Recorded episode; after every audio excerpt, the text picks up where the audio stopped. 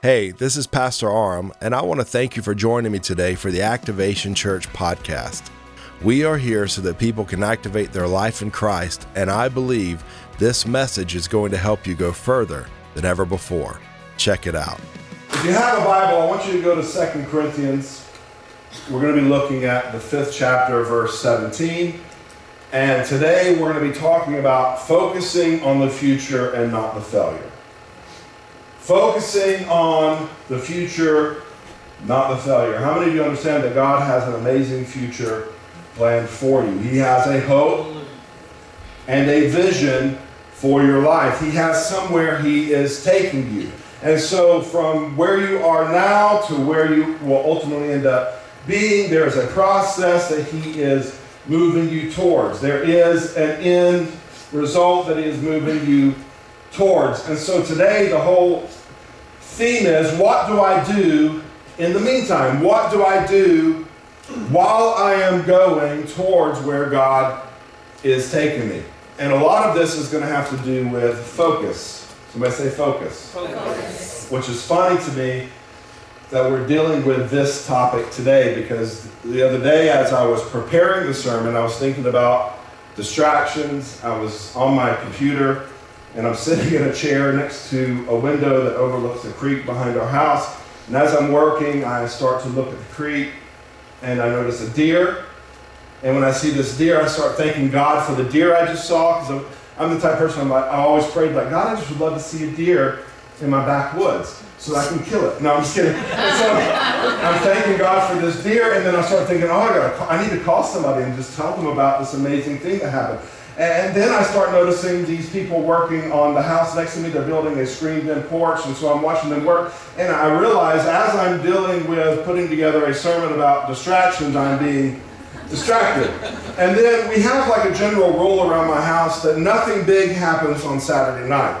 That's the night that I need to go to bed as early as I can. It needs to be quiet. I wake up very early on Sunday mornings, and that's when I kind of just start really dialing in uh, my heart, my, my mind, my spirit for where we're going during the day, and I need that to be a distraction free environment. And so we do not invite anyone to spend the night with our kids. However, last night we got stuck with some kids spending the night with my daughters. If you're watching online and you're the parents of one of these kids, just know this will never happen again. because not only did they stay up late making all kinds of noise, this morning when I thought that I was going to walk out into this environment of solitude, they were already away. And they were partying, having a good time, talking about let's go make some Lucky Charms. And so I was not really able to dial in the way I would like to dial in. And so that being said, if this sermon is terrible, you can blame the kids, not me. But we're talking about focusing on the future and not the failure. 2 Corinthians 5:17 says, "Therefore, if anyone is in Christ, he is a new creation." I want to stop right there.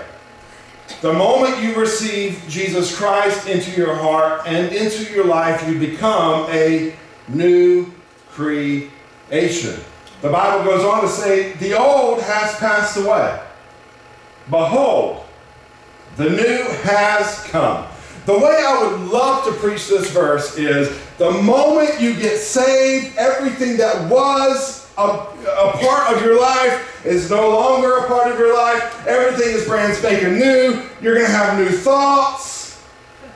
You know, the things that you used to do, you're no longer going to do because everything's new. I'm, I, you know, if you used to be an addict and you get saved, you're no longer even going to think about the, the substance that you used. I would love to be able to preach it that way. It's just not true.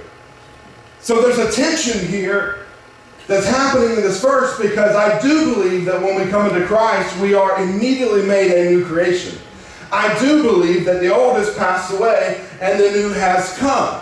I do believe that when we come into Christ, we receive a new nature, we receive new desires, we receive a new vision for our life. But here's the truth that we have to wrestle with. At the same time, we still have this vehicle of flesh that is always going to try to drive us in a completely different direction. That's why Paul says in Galatians 5, he says, the flesh opposes the spirit. The spirit opposes the flesh. So the new spirit that you have received through Christ Jesus, the resurrected spirit, the new life, it is here, it is fully functioning, and that spirit of Christ is trying to take you in a new direction. He is trying to lead you into a path of life and pleasant places. But while that is happening, we have this flesh at the same time trying to drive us in a completely different direction. There's a fight, there's a tension, there's a warfare. Can anybody testify to this being true?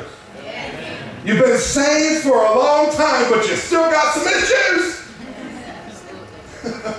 you know that we, we need to love one another, yet sometimes you're in traffic and instead of loving them, you want to bless them with your knowledge of, of words. This happened to me the other day. I'm driving. And this person, I'm, I'm a safe driver. If you've ever ridden with me in a car, I'm not a speeder. I'm very aware of my surroundings, and sometimes that frustrates the people behind me.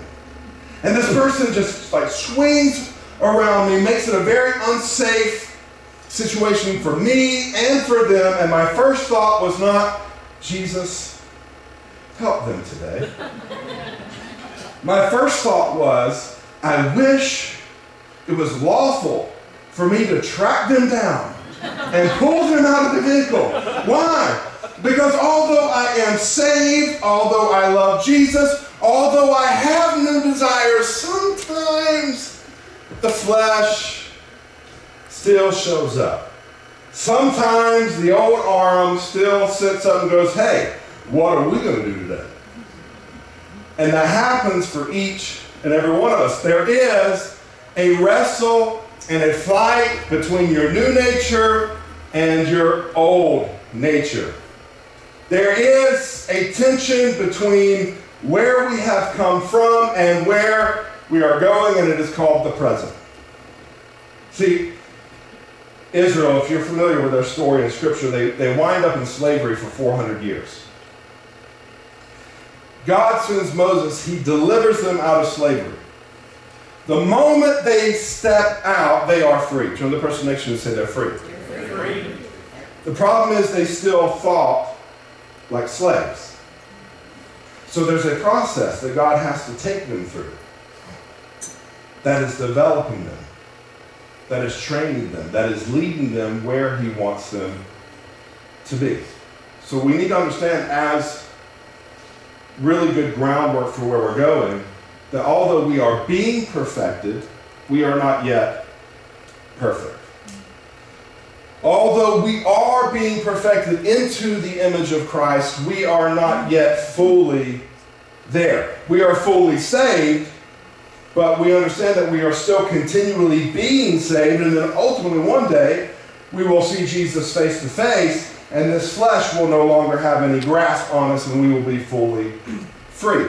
If we don't understand this, if we're not willing to fight with this, speaking of distractions, if you're not willing to wrestle with this truth, then one or two things is going to happen.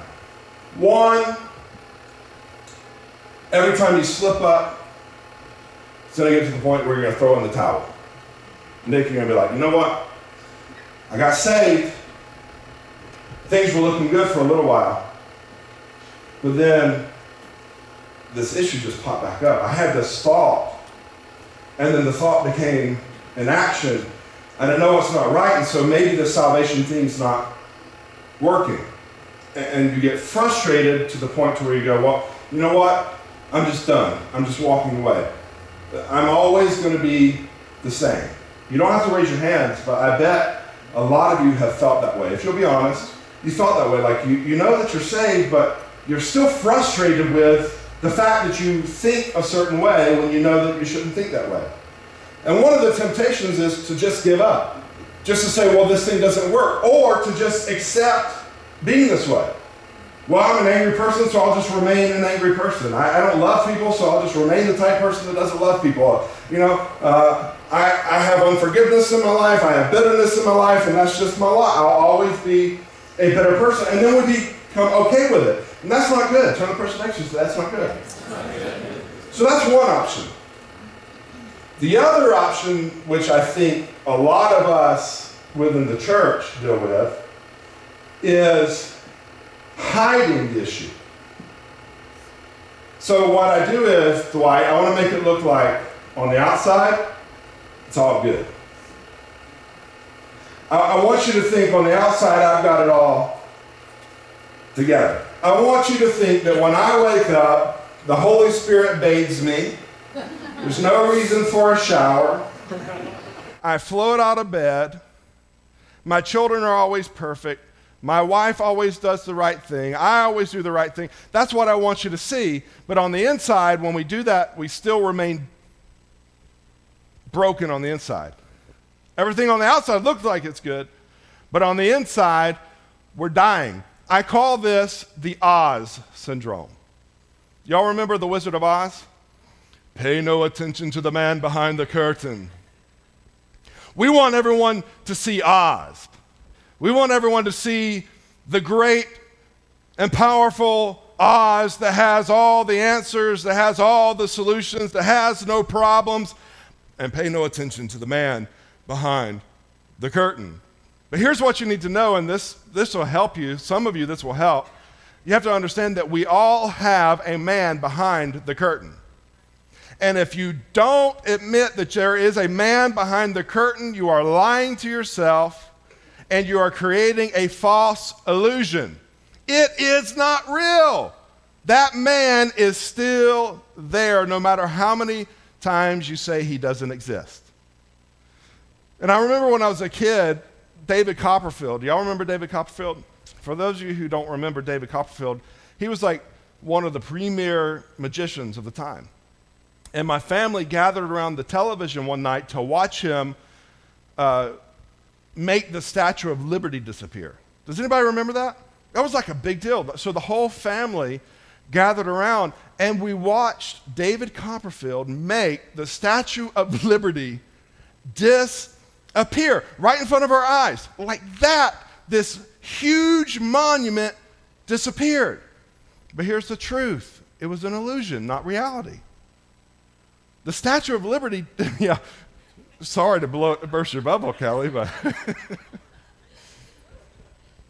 Which brings me to my next subject. No. it didn't really disappear, Kelly. It was an illusion. Turn the person next you say, It was an illusion. So, yes, I do have a new nature in Christ, but I have to learn how to walk it out it's not like an automatic thing, it's, it's a process of learning and growing.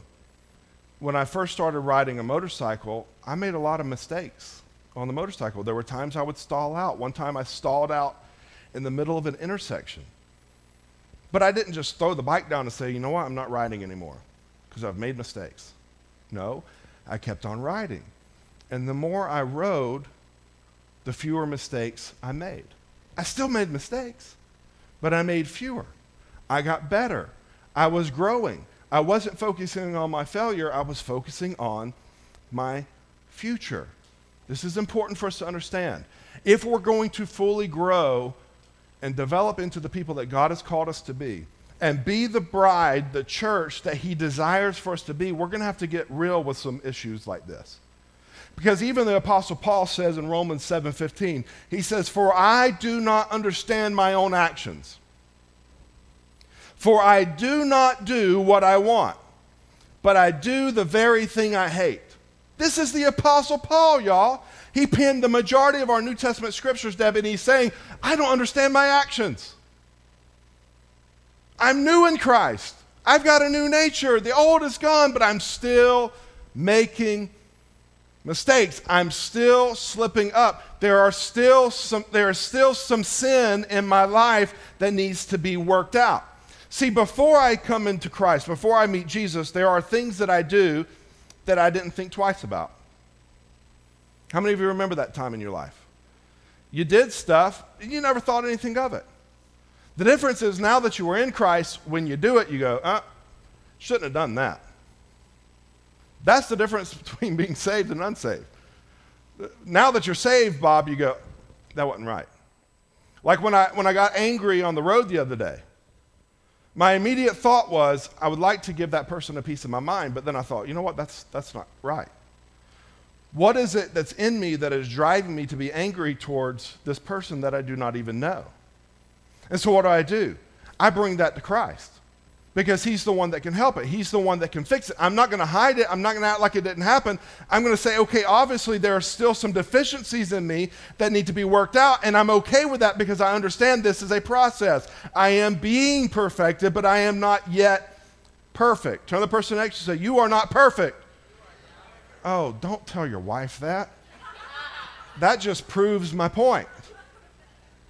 You can tell the men who are like, they've been married for a while, they're smart. They kept their eyes fixed. they allowed their wife to tell them, You're not perfect. And they just said, I, I agree. there's a, but get this there's a battle raging on the inside of every believer. That battle does not rage before you become a believer. Because before you become a believer, you're a children of wrath, a child of wrath. You're driven by the spirit of this world. It's just that's who you are. It's your nature. You don't you don't even question it. But as soon as you come into Christ, you go, you know what? That's not who I need to be. That's not that's not what I need to be showing. And, and I'm willing to keep on moving. I'm willing to focus on what I need to focus on so that Jesus can bring me through this. So, what's the key? What's the key to this process? Focus. Somebody say focus. I understand that the same God who started the work in me is the same God who is continuing to work to bring it to completion. Did you hear that? Jesus doesn't just save me and abandon me. Jesus saves me and stays with me to work with me, to work on me, in me, and through me to bring me to where he wants me to be. So here's the key when I say I don't stare at my failure, that means I'm not going to stare at my sin. I'm not going to stare at the things that I've done wrong. I'm going to stare at the one who can fix them. Thank you. Some of y'all were a little late to that party. But that's important because many times what we do is we see the issue and that's what we focus on. And you wonder why it's not getting better. Here's why you have zero ability to fix you. You can beat yourself up, you can discipline yourself. There were people in the old days that used to uh, physically mutilate themselves because of the sin in their life, thinking that if they would punish themselves enough that they would stop their behavior. That doesn't work.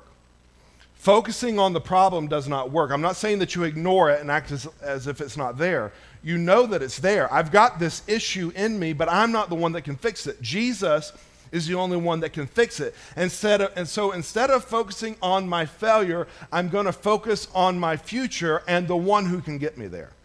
Well, where's that biblical, Pastor? I'm glad you asked. Hebrews, the 12th chapter, verse 1.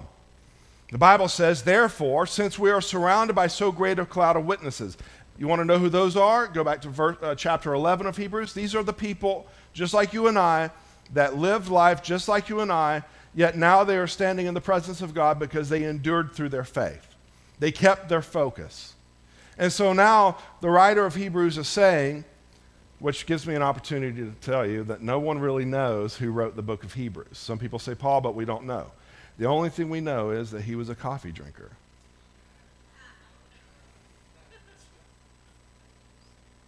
Because he brews.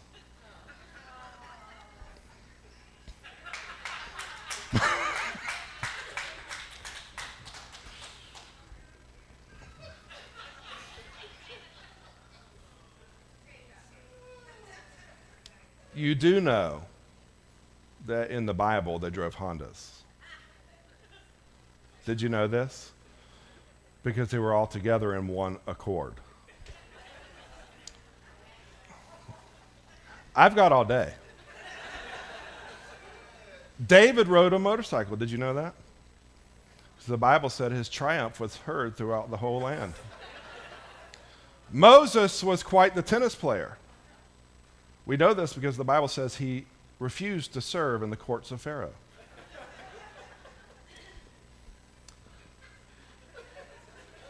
And God, as we, okay.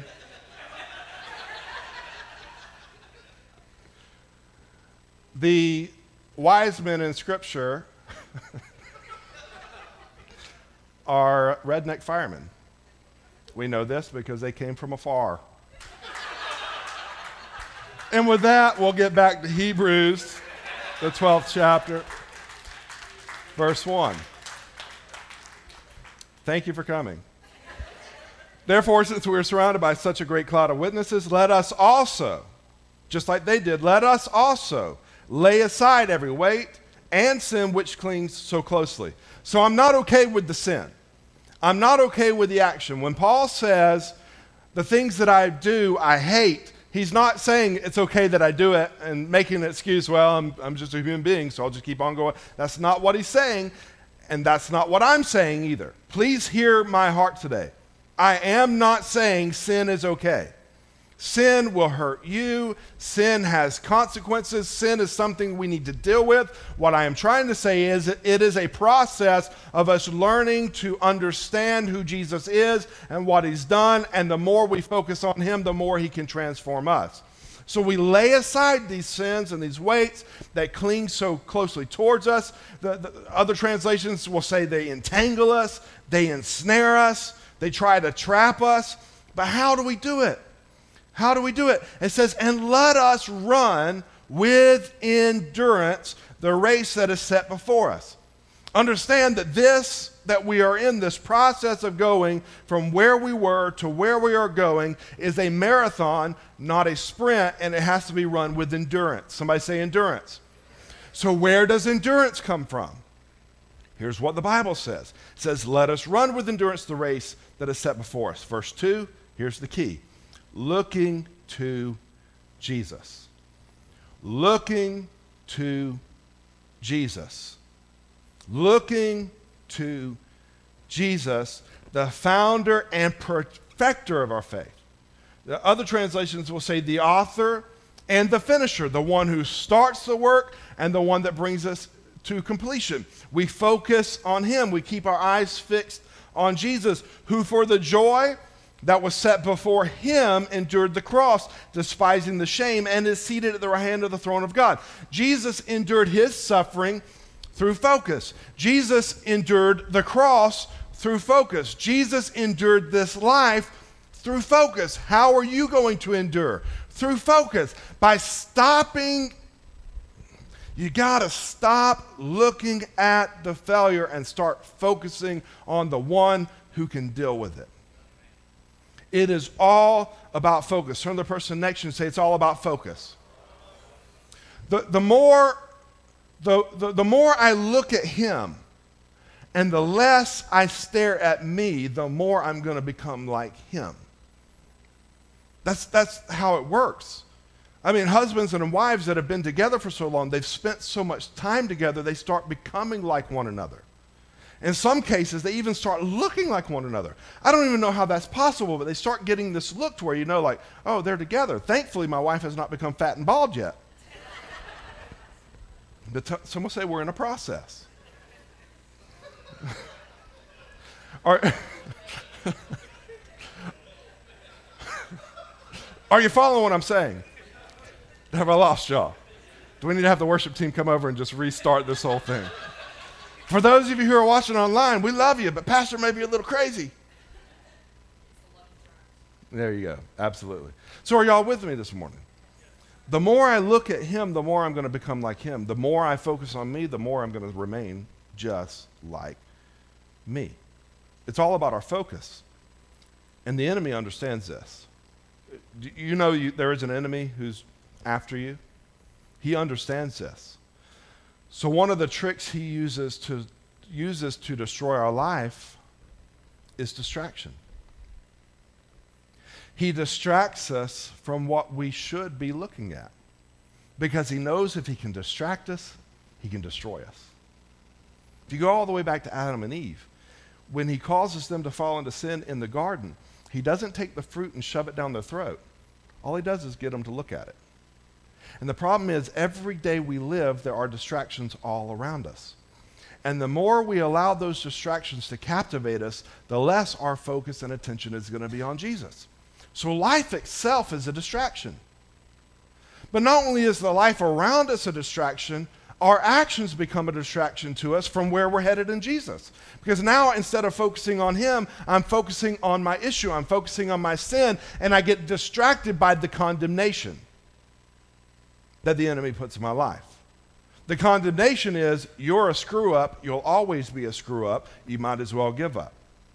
See, there's a difference between conviction and condemnation.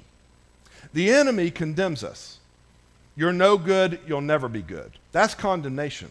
Conviction comes from a loving place of the Spirit saying, here's some things in you that we need to work on and I'm going to stay with you and I'm going to help you. And the more we surrender those things to Jesus, not avoiding them, not hiding from them, not acting as if they don't exist, the more I accept that, okay, this is in me, but it doesn't need to be, and I'm willing to submit it and surrender it to Jesus, the more He can transform me.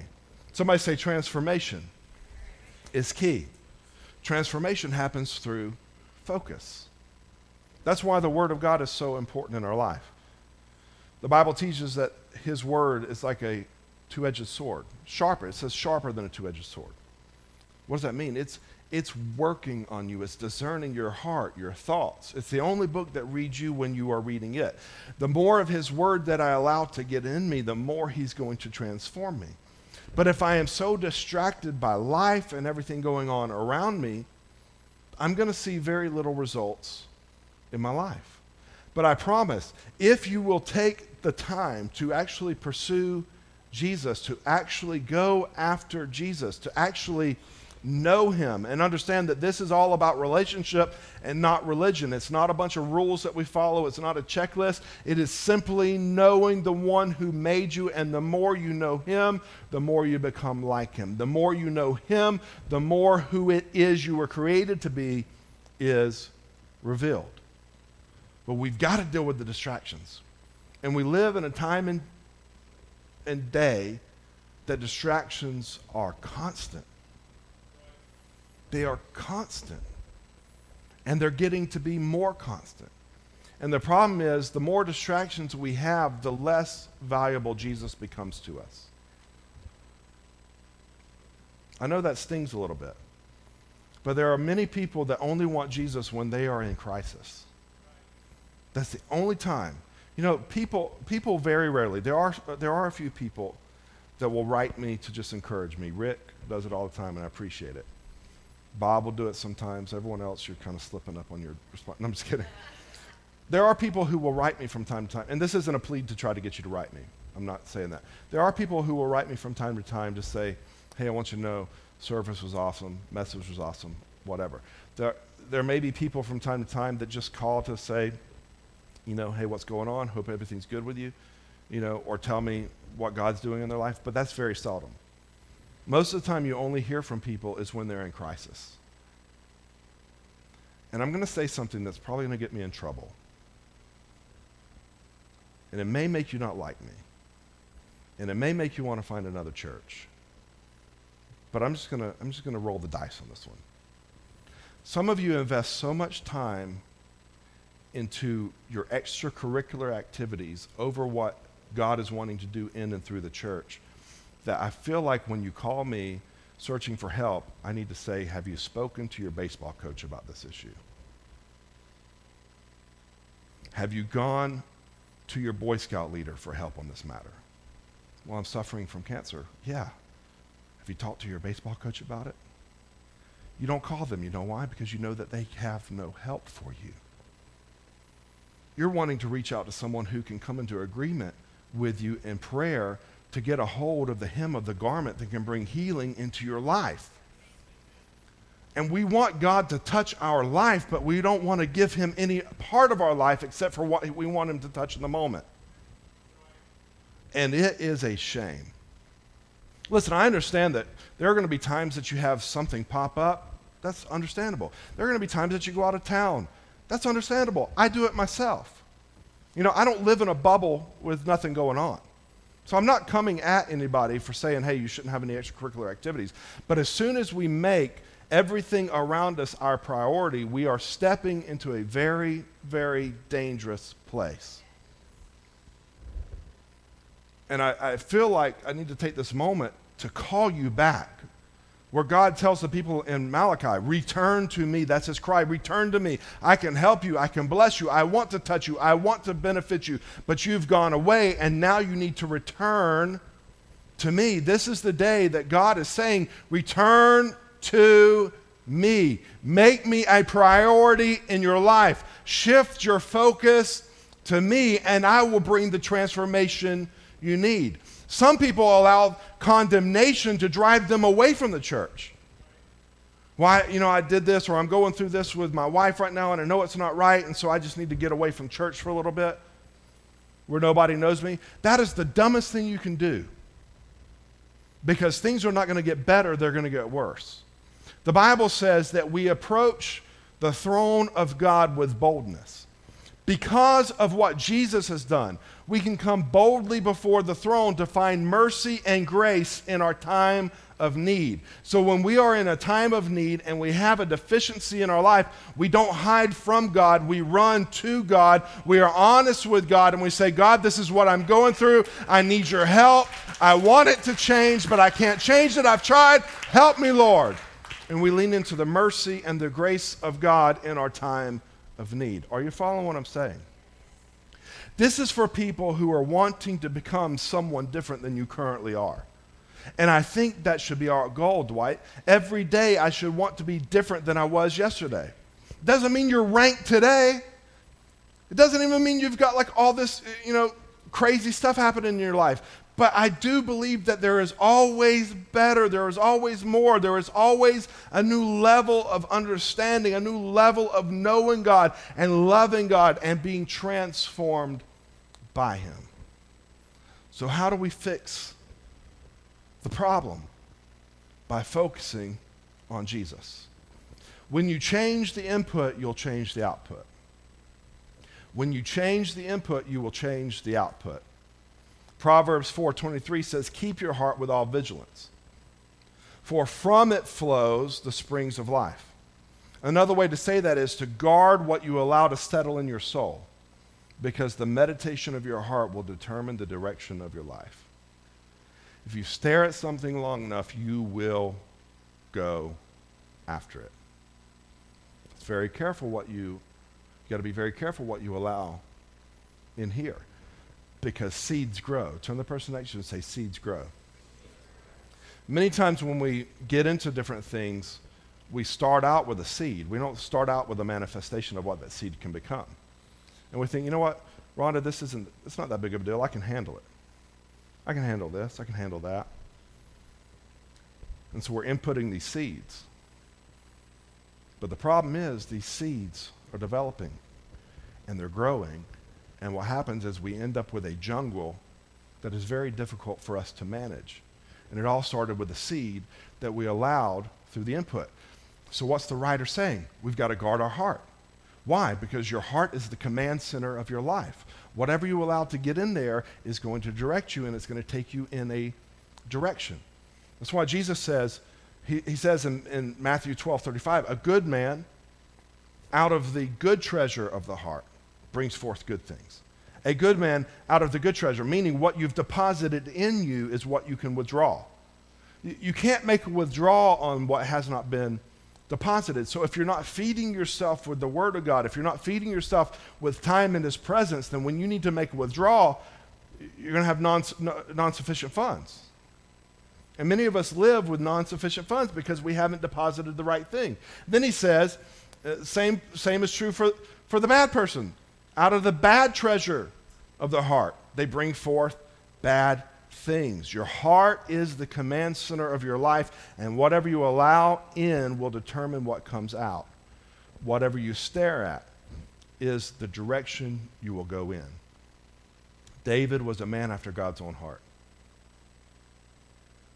David was the king of Israel. God loved David. David loved God and he still had issues in his life that he had to wrestle with. But when David confronted his issues, he didn't hide them, he would repent. He would bring them to God.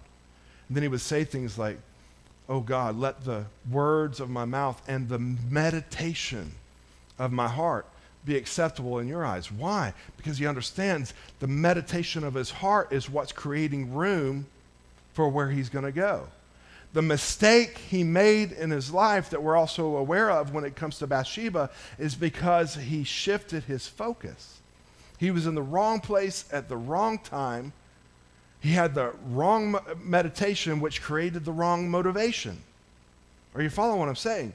And it got him into a lot of trouble. He was still a God fearing man. He still loved God, but he made a mistake, which is what we are all capable of. Are you getting this? I want that to sink in that we are all capable of making mistakes. It's what do we do with it after it's made? Do we just say, uh, it's okay, I'll just keep on going this direction? Or we get real with God and say, you know what, God, I need help. I need help. I need help. I repent, which means I turn, I change, the direction, I change the course. Let what I am thinking, God, and what I am saying come into alignment with what you think and what you say. If you have received Jesus, you are a new creation. You are right now the righteousness of God through Christ Jesus. Do you understand that? You are right now. You are forgiven. You are saved, but there are things He wants to work out in us and the way he does that is through our focus. So please hear me. I'm not saying it is okay to sin. What I am saying is, when we sin, we have an advocate with the Father that we can go directly to Him. We can go directly to Jesus. We don't have to go through a man, a woman, a priest, a monk, a statue. We don't have to go, th- we go directly to Jesus and say, This is what I'm dealing with, and I need help. And the more I stare at Him, the more he can switch it and change it. It all has to do with focus. Focus is what creates endurance. I was thinking about Peter this week. We all know the Apostle Peter he becomes a foundational pillar of the church. He denies Christ, he makes a mistake. At the same time, you've got Judas, who betrays Jesus makes a mistake, he sins. But the outcome of their life turns out completely different, one from the other. Because Peter hung in long enough to see the mercy of God in his life. He allowed God to restore him. He allowed the grace of God to cover him. Judas, on the other hand, was so distraught with what he did. Get this. After he did it, he didn't think, oh, is fine. He was distraught. He knew, man, I messed up. He tried to return the money. But he was so distraught with what he had done, instead of going to the Lord for forgiveness, instead of staying the course, he said, You know what? It's done for me. And he ended his life. Two people, both sinned one found redemption, one found restoration, the other found damnation and death. Why? Because of their focus. Peter, somehow, by the grace of God, was able to see beyond the moment, whereas Judas couldn't see beyond his failure. He was so focused on his failure that he couldn't see that maybe God still had a future for him. But here's what I want you to know today no matter what you've done, in your life, there is a hope and a future for you. No one is too far from the grace of God. No one has gone too far for God to be able to touch you today. He can touch you. He will touch you. He desires to touch you. He desires to transform you. You know, in the, in the Bible, there's a story of, of these lepers. It was a terrible skin condition that they had. And they used to have to go, go through the cities going unclean, unclean, and they had certain areas that they had to be. And everybody avoided these people, but not Jesus. Jesus didn't avoid the leper, he touched them and brought healing to them. know this Jesus does not avoid your sin, Jesus does not avoid your issues. He's willing to get there and touch them so that He can heal them. And I hope that as a people, we can be the same way. I hope that we can learn that every person that we come into contact with has a man behind the curtain. And instead of judging them and instead of throwing what they've done out there for the world to see, we'll be a people who actually has the heart of Jesus and says, you know what? I want to restore you. Cameron, I want restoration for your life. I'm not here to reject you. I'm here to draw you closer. I'm not here so that everybody else in the church can know what you've done. I'm here so that you can find help and restoration because I believe there's a gift and a calling in your life that is valuable. And that's what I want to go after. But we have made such an error in the body of Christ because as soon as somebody messes up, we're with the crowd that wants to throw the stone. And the man, the only one who has the right to throw the stone, which is Jesus, says, I'm not going to throw the stone. And yet we're still there going, Are sure? Are sure? Well, let me post it on Facebook. Let me post it on social media. Christianity is not about devastating and destroying lives, it's about restoring lives. It's about bringing hope to people. It's about them knowing that you can make it, that God still loves you. You want to know who we're going to be as a church? We're going to be a people who strive to go after the things of God and understand that people still wrestle with their flesh. And when they make a mistake, we're going to have the grace and mercy enough to not expose it to the world or the people around them, but to bring restoration. Because that's what the Bible says. Those of you who are spiritual, when you find somebody at a fault, restore them.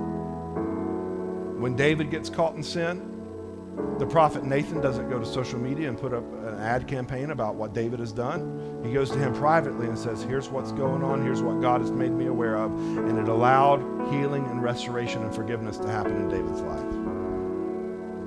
Woe to the one, I'm going to say this woe to the one who destroys the life of a brother or sister in Christ because they have no mercy.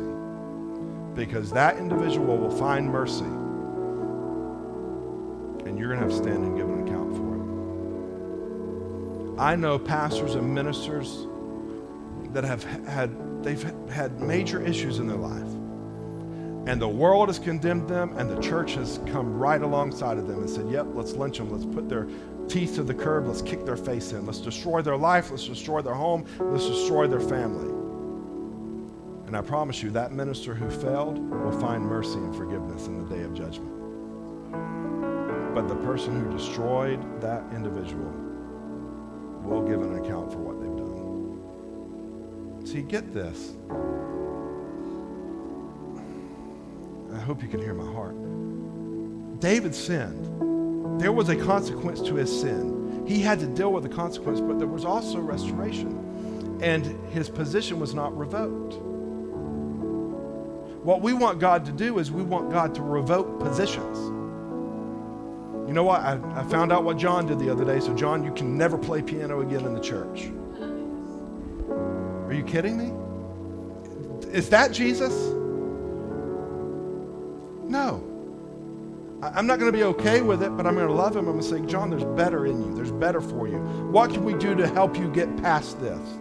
Yeah, maybe there needs to be a season where you take some rest and, and you go and you see somebody and you get some help.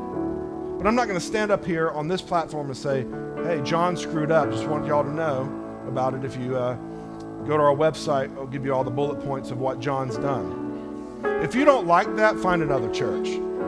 If you want a judgmental pastor that's not going to love people, find a different church. If you want a pastor who's not going to be honest and thinks he's perfect, find another church. I know them all. They all have a man behind the curtain. Are you hearing what I'm saying? They all have a man behind the curtain. There are people that don't want to come to our church because I talk about the man behind the curtain that I have. Get real. The Statue of Liberty is not disappearing.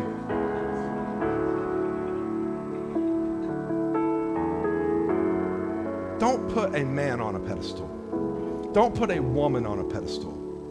Put Jesus on the pedestal. Because if we'll love Jesus and we'll love the way that Jesus loved, lives will be transformed. But if I'm always stiff arming people because they don't look like me, sound like me, think like me, or vote like me, are they ever going to have an opportunity to even see Jesus? No. And you're the fault. You're the fault. There are a lot of people that reject church, reject Jesus, not because Jesus isn't good, it's because the people who represent him are terrible, terrible representations. I heard an interview, I'll close with this.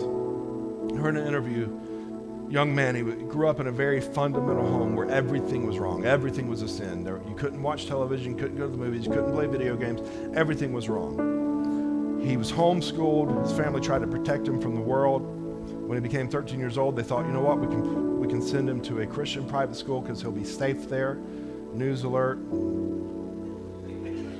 I, I went to a Christian private school, okay?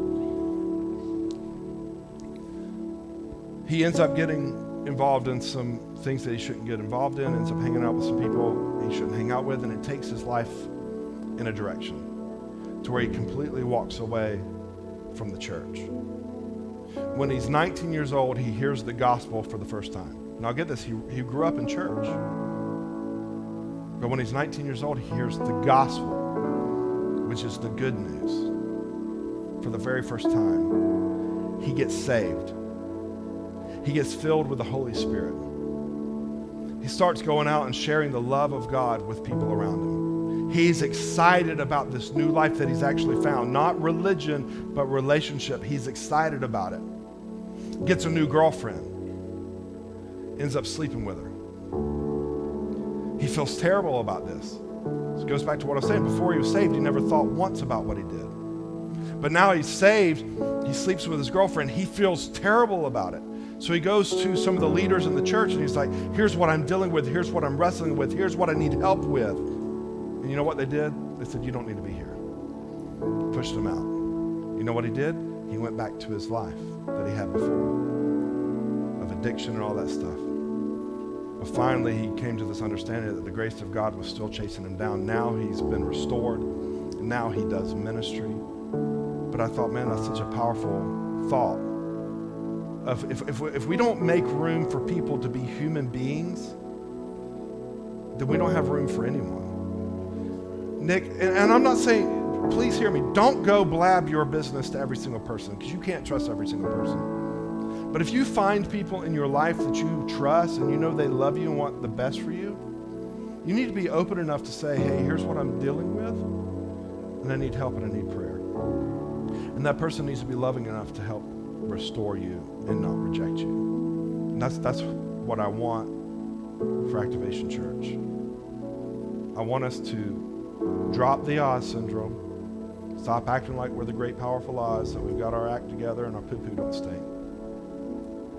And understand that we're all sinners in need of a Savior. And the good news is we have one. We have one. And his name is Jesus. And he's not okay with our sin. He's not okay with our current condition, but He'll love us through it. He doesn't run from us, He gets right down in the middle of it with us, and He touches us, and He brings healing to us. With every head bowed and every eye closed in this room, if you've never given your life to Jesus Christ, and I'm not talking about just saying a prayer, I'm talking about fully surrendering your life to Jesus Christ. If you have never done that, this is going to be the moment for you. If maybe there was a time that you were on fire for God, you were going after God with everything that you had, but then you decided you were going to shift directions and go your own way, this is the moment for you to return to Him. If you've been living as the great and powerful Oz, and you're tired of living that way, you want to get to the place where you go, you know what? I need help too. I need mercy too. I need the love of Jesus too. This moment, right now, is for you. So, no matter who you are, no matter what the circumstance is, I'm going to ask that if that person is you, just lay your hand over your heart. I'm not going to have you stand, I'm not going to have you come up front. I just want you to lay your hand over your heart as a sign of our connection today. Awesome.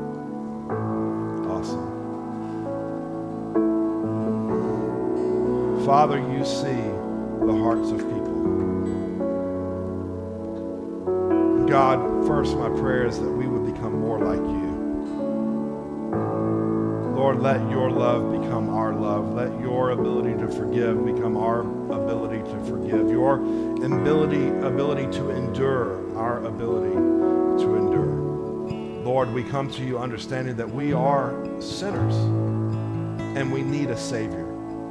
Lord, we understand that we cannot fix ourselves, but your blood can forgive us. Your blood can transform us. Your blood can bring healing and restoration. Lord, you have the ability in a moment to change our life forever.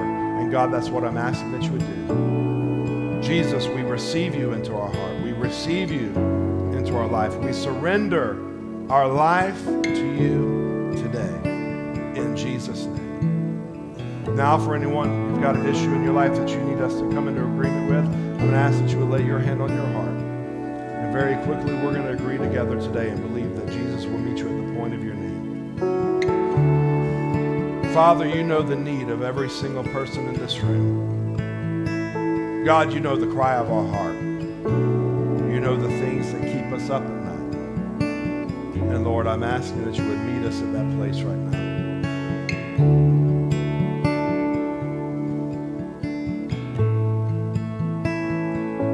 Father, I want to pray for the Dameron family right now. Lord, whatever it is that they are going after, whatever it is that they're praying for, whatever it is that's been on their heart and their mind, God, I'm asking that you would help them right now. Lord, I'm asking that you would bring a solution. I'm asking that you would bring a relief.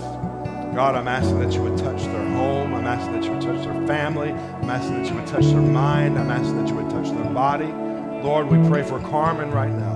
And Lord, I'm asking that you would bring complete healing to her little body. Jesus, let her feel your touch even right now. From the top of her head to the soles of her feet. Lord, let there be complete healing. Let there be complete restoration. Lord, the things that have troubled her, God, let them trouble her no longer. And Lord, I pray that prayer for anyone in this room that's dealing with sickness in their life. God, I'm asking that you would touch them right now. In Jesus' name. I have, I have two friends right now. Their mothers are going through very difficult times in their life, and I want to come into agreement as a church for them. Father, you know who they are, you know where they are. And God, I'm asking that you would touch them right now in Jesus' name. Lord, we believe that you are the solution to every problem. And God, we trust that you are working even while we're waiting. Lord, you work in the moments that don't even make sense to us. And God, we believe that no matter what the outcome is in our life, you do it to receive ultimate glory. And so, Father, we trust you. We don't lean to our own understanding. But God, we do ask for your help. We do ask for your peace. We do ask for your healing power to touch them right now. In Jesus' name. And everyone